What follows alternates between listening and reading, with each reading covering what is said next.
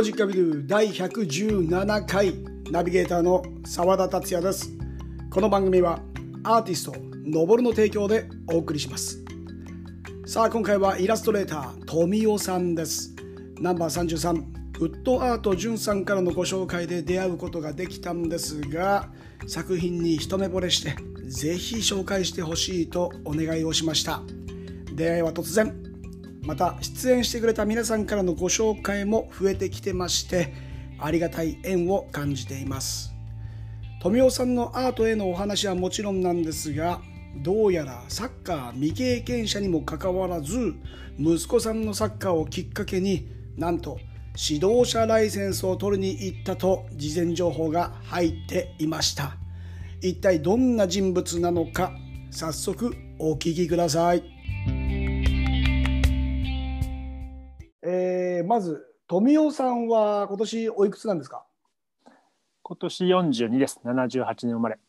あじゃあ僕の一つ下ですねですね。はい。お78年生まれですと学生時代とかにちょっと気になった芸能人また女優さんとか誰になります？いきなり、いはいきなりまあまあ困ったな。あのだってあれですもんね。同年代だからこそ話せるネタっていうので最近なんか若い人だと全然会話がちょっと成り立たないんでお同年代だなぁと思って今ちょっと僕はかつてこの番組の中では、えー、と松田千奈加藤玲子、えーああと菅野美穂の話したかな、うん。ー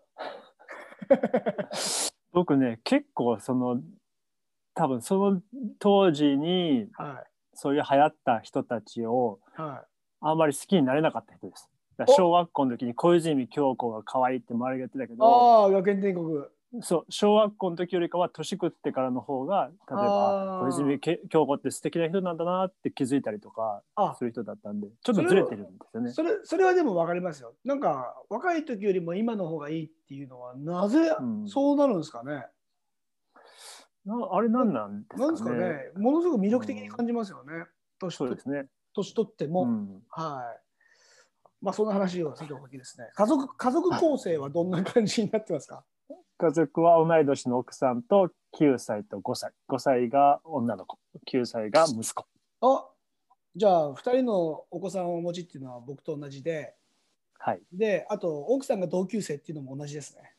えー、おもう付き合20年ぐらいの寄り添ってます。お。寄り添う付き添ってます。僕それも結構似てますね。僕も13年ぐらい交際した後に結婚してもう10年以上なんで、結構なんか、まあ、似たようなあの環境でここまで来てるんじゃないかなと。奥さん、ちなみに血液型は何型ですか？奥さん B 型です。一緒！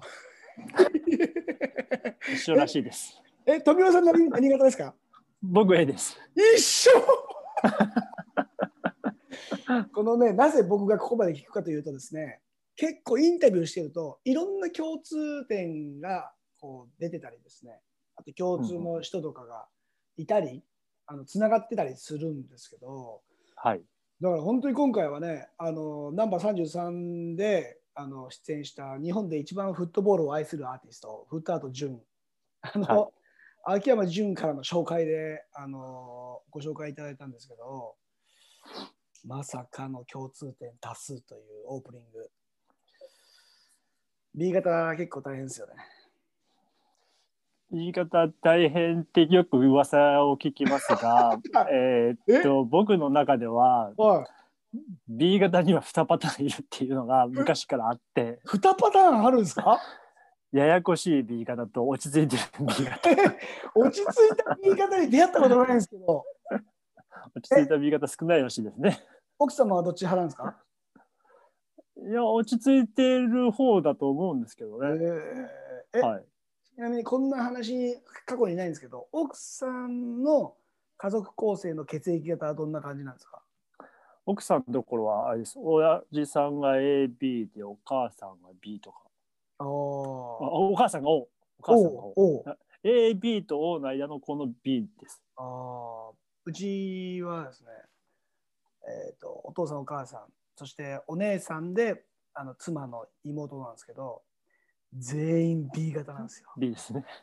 すごい純度の高い。す そうそうそうそうすごいあのーなんていうんですかね A 型の生活にはないものをたくさん持っていて、僕も今あの今なお育成中なんですけど僕自身が、はいまあ、同じ境遇のあのちょっと A 型と B 型の奥さんの中、えーお仕事というか作品を僕はこのんさんから紹介してもらって見出してもらったんですけどイラストレーターっていう形の、はい。はい。えー作品を、まあ、作って描けているわけなんですけども最初に見させてもらって、はい。女性の方な方かなと思ったんですよ。作品だけ見て。はいはい。よく言われます？女性っぽいとはそこまで言われないんですけど、はえーっとなんか男の人が描くおザ男が描いてるっていうのはいうん。嫌だっていうのがあって、は例えば丸みとかを意識するとか、い。はい。はい。そういうのは一時意識してました。ん。なんかお女の人が描きそうなお人を描くとかうん。なんかさもう明らかに男の人が描いたなっていうのがバレるのが嫌とかああ、なるほどね。丸みとか。いつぐらいからあれですか？えー、まあ今イラストレーターっていう形でこう作品を描く前に、いつぐらいからあれですか？手掛けてるんですか？好きだな。一応学生の時にそういう専門の大学には行ったんですけどはいはい、はい。その時は、えっと油絵とか美術を専攻していて、うん。そこからイラストとかを描くようになったんですよね。でそこからえっとまあもともと僕大阪なんですけどその地元の方ではい。路上で絵を売るという活動を始めて学生の時に。うんうん。でそのまま卒業せしても就職とかせず絵を描き続けてたらまあイラストレーターかみたいなお金もらうようになったりとか、はいはいはい。うん、えーそれは幼少期とか小学校の頃からもう絵描くのが好きだったとかっていうのもあるんですか、ありますけどあれです。えっ、とクラスにうん、絵を描くのが上手で、はい。男たちが群がるあー。の群がる方です。あ、群がる方？そう見てましたね。この子の絵上手だなっつって。あークラスになんかこう漫画をね真似して描いて絶対いますもんね。いまいますよね。自分で本うん。漫画描いちゃうやつとか、うん、うん、それを見てたり読んでたりするような側だったんですね。側です。見る側ですえ、何歳ぐらいからその興味持ち始めたんですか？本当小学校の時から描くのは好きだったんですよ。ただ一番うまいわけでもなくうん。多分その当時そんなうまい子もなかったんですけど。うんうんでなんだろう。本当は音楽とかも好きなんですけどえっ、と音楽の才能がなかったので。え、音楽の才能がないって思ったのはどんなきっかけでないと思ったんですか？例えば友達とバンドをするとかでもは音感音感ねえなとかリズム感ねえなとかはハモれないなとか。い。はい。いやそそれはれはダメだなって。それダメだと思って。それはなんとなく僕もなんか仕事の企画でギターを学ぶっていうのを一回やったんですけどはい。全然上達しなくてですね。もう周りの人がドン引きするぐらいにできなくて なんか見てたらこんな感じでしょって思ってたんですけど なんかこの瞬間に音楽なめんなよってすごいこう自分の中でキャッチコピーがついたっていうなんか誰もが一度は憧れるじゃないですかなんかこうね、はいはい。表舞台に立ちたいようなタイプの人は。うん。でちなみにその音楽かじった時にはなんか楽器とかは触ったんですか？一応ベースとかをそのバンドではやったんですけど、はい。まあそんなね多分4弦だから簡単だなんていうのは 全然なくてすげえ大事大事じゃんこれっていう お踊らすこともできねえ俺のベースではみたいななっちゃったんで ダメだこれと思って。もうあれですね。じゃあもうウクレレもあのー三味線も一緒ですね。もう弦が見少なくても奥深いし、はい。ね、やっぱ音楽なめんなよっていう話になってくると、はい。音楽ダメないですね、うん。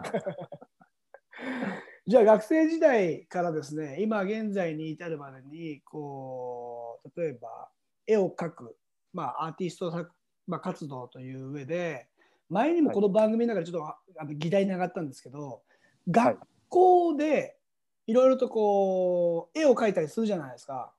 はい、で学校の先生って、まあ、中にはまれに、まあ、美大に行ってましたとかこういう作品を自分で作ってますっていう人がいるかもしれないんですけどはい、あのがまあ多分息子さんとかね娘さんとかがこう作品書いた時にもう少しなんかうまく自由に書けないかなとか作れないかなって思ったりすることってあるんですか？まあ今自分の子供に対しては、うん絵は自由だからうんうんうん例えば学校の先生に何か言われてもうん、気にしなくていいよとは言ってます。ああやっぱそうですよね。そうです。はい。そこはもう自由に表現すればっつって。うん、なんか僕の下の娘があの暗い色をたくさん使うんですよ。はい。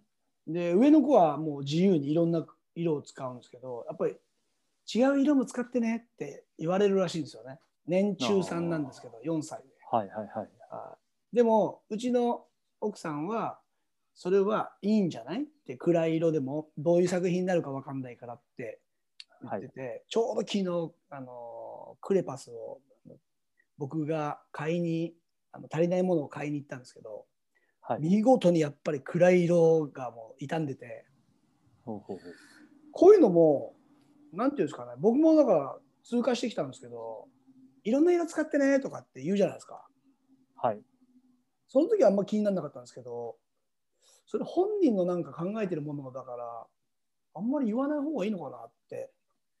ままあ僕も好きにやらせていいとは思ってはいるんですけど、あ、はい。えーっとちょっとだけその専門的になっちゃうんですけどアートセラピーっていうのがありましてえちょっと僕今あ興味興味持ってはいるんですけどまだそんな勉強はしなくて、はいはい。要は子どもの心理状態がそのまま絵とか色に出るうんうんうん。っていうことはもう多々あることなのでは好き勝手やらした時のそうのん心理状態が色とかい。絵のうん内容に出るってことはよくあることらしくてはいはいはいはいはい。だから必ずしも別に暗い色を使ってるからダメとかももちろんないんですけど、うんうん。その時の心理状況でね子供がこの色を選んでたりとか、うんあとはぐちゃぐちゃに前まで丁寧に描いてたのにぐちゃぐちゃに描くようになったとかうんうんそういうのでその時の時の出ちゃうからそういうのはちょっと気にしつつも好き勝手やらそうがいいのかなとかはうん。うん。思ったりし例えば、ね、犯罪を犯しちゃう例えば子供がいたとして、はいはいはい。その子の描く絵はちょっと怖かったとかうんうんうん。変に変にナイフが描か描いてあったりとかはいはいはい。だからそういうのが出ちゃうっていうのがあるので、うんそういうことさえ気をつけてやってあげれば子供は基本自由に描くべきかなとはうん。思いますけどね。ああ、でもやっぱりそういう現場に立ってる方たちから話を聞くのが一番なんかリアルかなと。はいだから本当、あの前も話したのは、えーそういう現場で働く人たちが学校とかでも教えることができるシステムが作られてくるともっともっと学びの部分であの子どもたちのあの教育成長にもつながっていくんじゃないかなと思ってまああの、お父さんトークなんですけど完全に。うん、そうですね。あ結構 そうそう。だから英語とかもあれじゃないですか、習い事でうちもそうなんですけど入ってますけど習い事で英語を学び行くじゃないですか。はい。でこれなんか義務教育の中でもう英語はとにかく国が支援して学べる環境づくりっていうのを第一にやっていけると、まあ、習い事のお金まずいらないじゃないですか。そうですね。うん。はい、で外国人の雇用もできて日本にこうグローバルな部分がもっともっと入ってくるというにもつながるんであの仕組みでなんか外国人の人に言われたのは日本はなんかお金払って学ぶっていうのにちょっとなんか満足してると。うんそれはもう当たり前だから。うん学ぶのはっていうことを言われた時にああ確かに。払って学ばせてもらってあとは子供次第みたいなところがあるので、うん。まあ、こういった話もするのも、まあ後で話しますけども息子さんがサッカーを始めてまさかの D 級ライセンスまで取りに行っちゃったっていう サッカー経験者の、まあ富雄さんだからこそちょっと伝わるかなというところで、ちょっとお父さんトークをしたんですけどちょっと話また戻しまして、えー、と今作品作りに関してはあれはパソコンとかであれですか？あの手がけてる感じなんですか？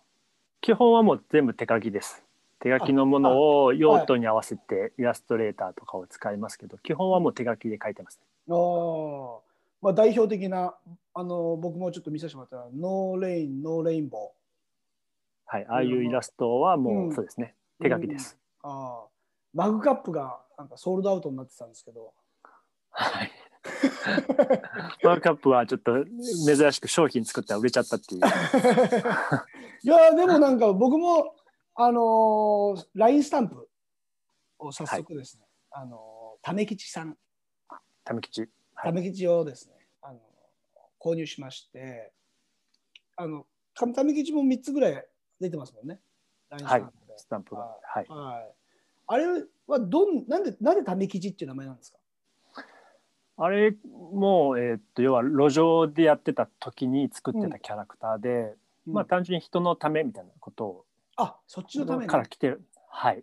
ああ来てます。もう本当にその当時路上でいろんな人に出会い、うん、いろんなことをしゃべり、うん、でまあその当時言葉と絵を描いてたりしてたので、はい、出会う人出会う人と喋る中で、うん、まあ世の中の人はこんだけ疲れてんだなとか考えながら感じながら人と出会ってたので、うん、まあ、一つキャラクターを作った時にちょっとふざけつつ、うん、まあそれでもなんか熱い感じ。居酒屋でもうトークしてるようなうっとしいけど熱いみたいなやつを作ろうと思って、うんうん、ああいうキャラクターが生まれた時にあこいつはため吉だなって。そう人のためにだなっていうので。あえその路上の活動の時はトータル何年ぐらいは路上出てたんですか？最初はえっとそういうのはいなかったんです。僕が始めたのは二十歳ぐらいで。うんうん、で結局何年だろう？10年ないぐらいはずっとやってたんですけど、はい、一時そのまあサッカーネタになるとワールドカップ日韓の時に、うん。はい、路上の警備がすごく厳しくなりまして、はいはい、そういうのをするのがすごいやりにくい時代があったんですよ。だけどその当時そういう路上が少し流行っちゃって多分大阪とか東京とかでも、うんうん、すごい人が増える。だけど日韓で警備が厳しいってなった時にここでやるのはちょっとどうなんだろうって言って一回20代前半半ばかな、ぐらいに一回ちょっと離れたりとかして、でもそれでも10年ぐらいは大阪でやったりとかして。うんうんうん、そういうの僕もあの沖縄で一回家族で行った時に子供の絵を描いてもらった経験があるんですけど、はい、どういう人たちがなんかデータ的ですけどどういう人たちがあるんですか？依頼に来ます、まあ、バラバラですか、ね、僕がやってたのはもう書いたものを売るっていうスタイルでした。書いたものを売るんですね。はい。で、はい僕、はい、その要は会ってあなたの悩みを聞きます、うん、書きますっていうのはやんないようにしてて、うん、その代わり枚数をすごいいっぱい書いてどれかが当てはまるっていう感じのことをやってたので、でもまあ本当ちょっと何かきっかけを求めてる人が多いんだなっていうのがもうほぼほぼじゃないかなと思って。うん。じゃあその中であの書あの書いたもの作品を見ながらコミュニケーションというか会話をしながらっていうような状況だったということで。もうその時からもう波とか海とかの作品も入ってたんですか？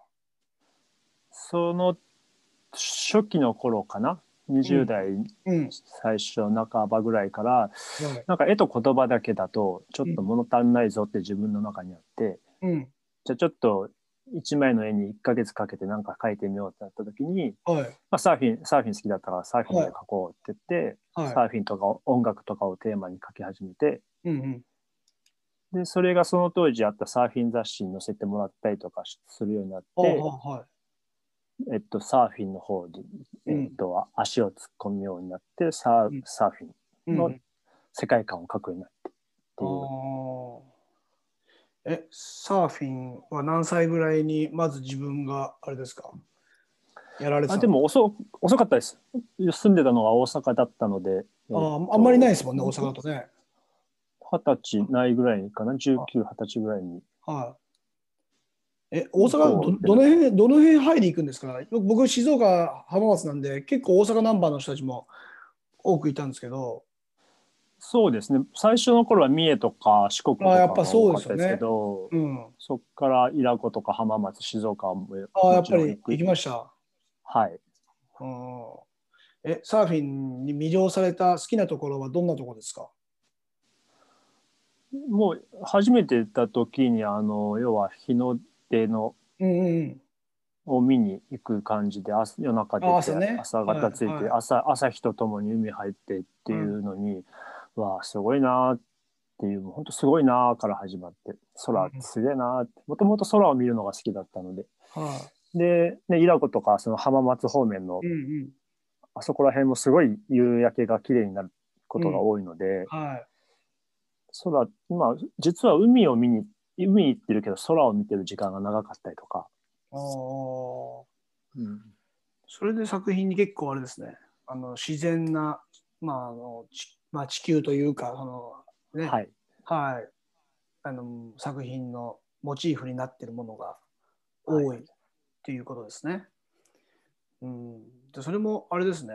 あの浜松だと、まあ、朝起きてなるべく早く海に入ってあと夕方もう一回入るとかですけど、はい。関西から来る人たちってもう一日中いるからあれですね。だからやっぱりさっき今話聞いたように夜出るから朝日見るでしょでまた夕日見て帰るっていうよううなん。スタイルで、まあ、見るものが違うんだろうなって今ちょっと思いましたね。うん。あー。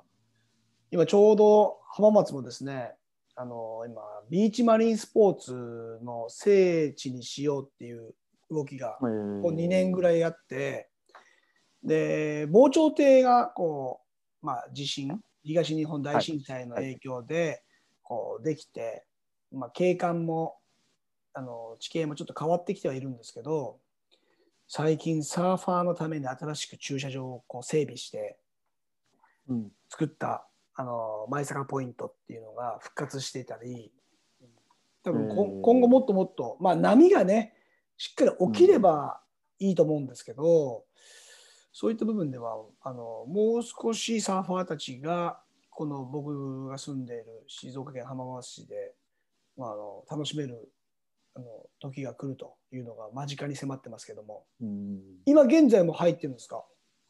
まあ現在ももちろん今は茅ヶ崎に住んでいるのではいはいはい。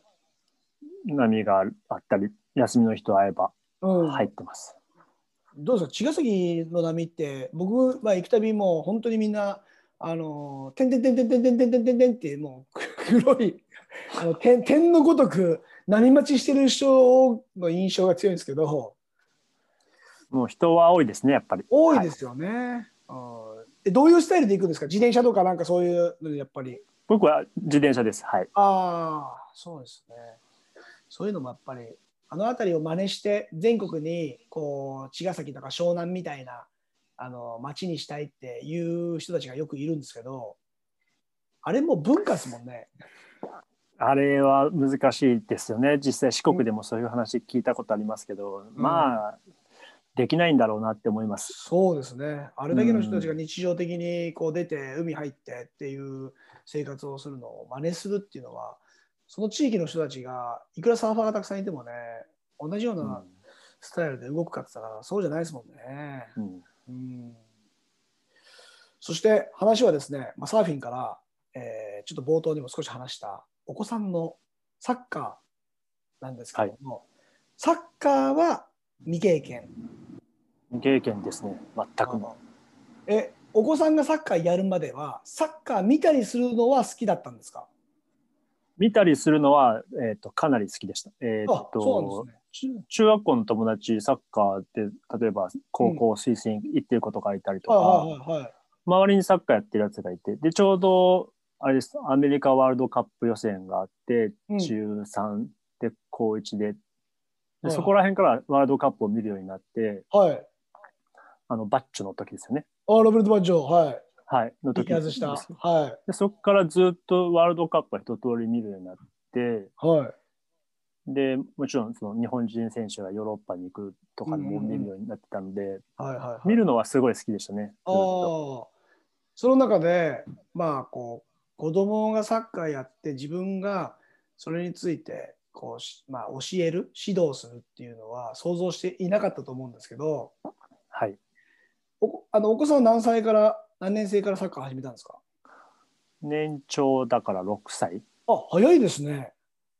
もう本当なんかスポーツさせようって言って、本当軽い軽いノリですよね。その,、はいはい。その軽い軽いノリがよ良かったのか悪かったのかっていうのが このやってから気づくことなんですけど。は軽いノリで近所だからっつって入れたらダメだなって今思いますけど。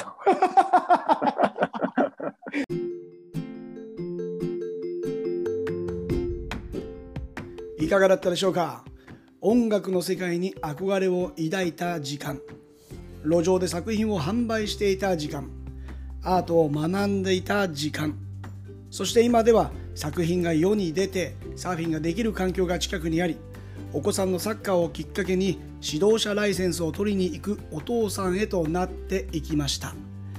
自分のことを明確に客観視することは難しいと思いますが僕から見た富雄さんの姿は永遠の全力少年なのかなって感じました。もっとキャッチを重ねていけばさらにどんな人物なのかも見えてきそうです。